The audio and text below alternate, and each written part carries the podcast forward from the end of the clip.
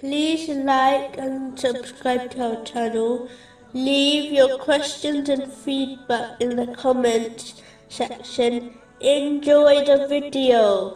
Continuing from the last podcast, which was discussing the importance of correctly representing Islam, which is indicated in chapter 2, verse 143. that you will be witnesses over the people, and the messenger will be a witness over you. And we did not make the Qibla, which you used to face, except that we might make evident who would follow the messenger from who would turn back on his heels. And indeed, it is difficult except for those whom Allah has guided. Unfortunately, many Muslims today believe that showing others about Islam is merely in one's appearance, such as growing a beard or wearing a scarf. This is only an aspect of representing Islam. The greatest part is by adopting the characteristics of Holy Prophet Muhammad, peace and blessings be upon him, discussed in the Holy Quran, and his traditions.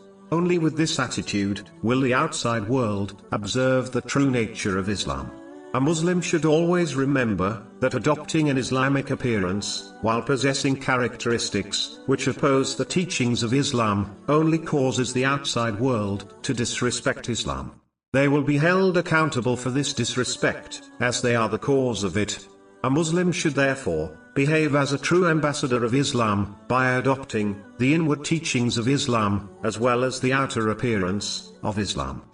In addition, this important position should remind Muslims that they will be held accountable and questioned whether they fulfilled this role or not on Judgment Day.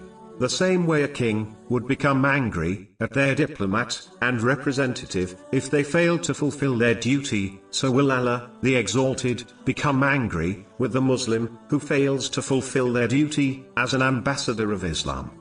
The next part of this verse indicates the importance of obeying Allah, the Exalted, even if it contradicts their thinking or desires, as Islam is not a religion where one must apply their own thinking, but it is simply to adhere to its teachings.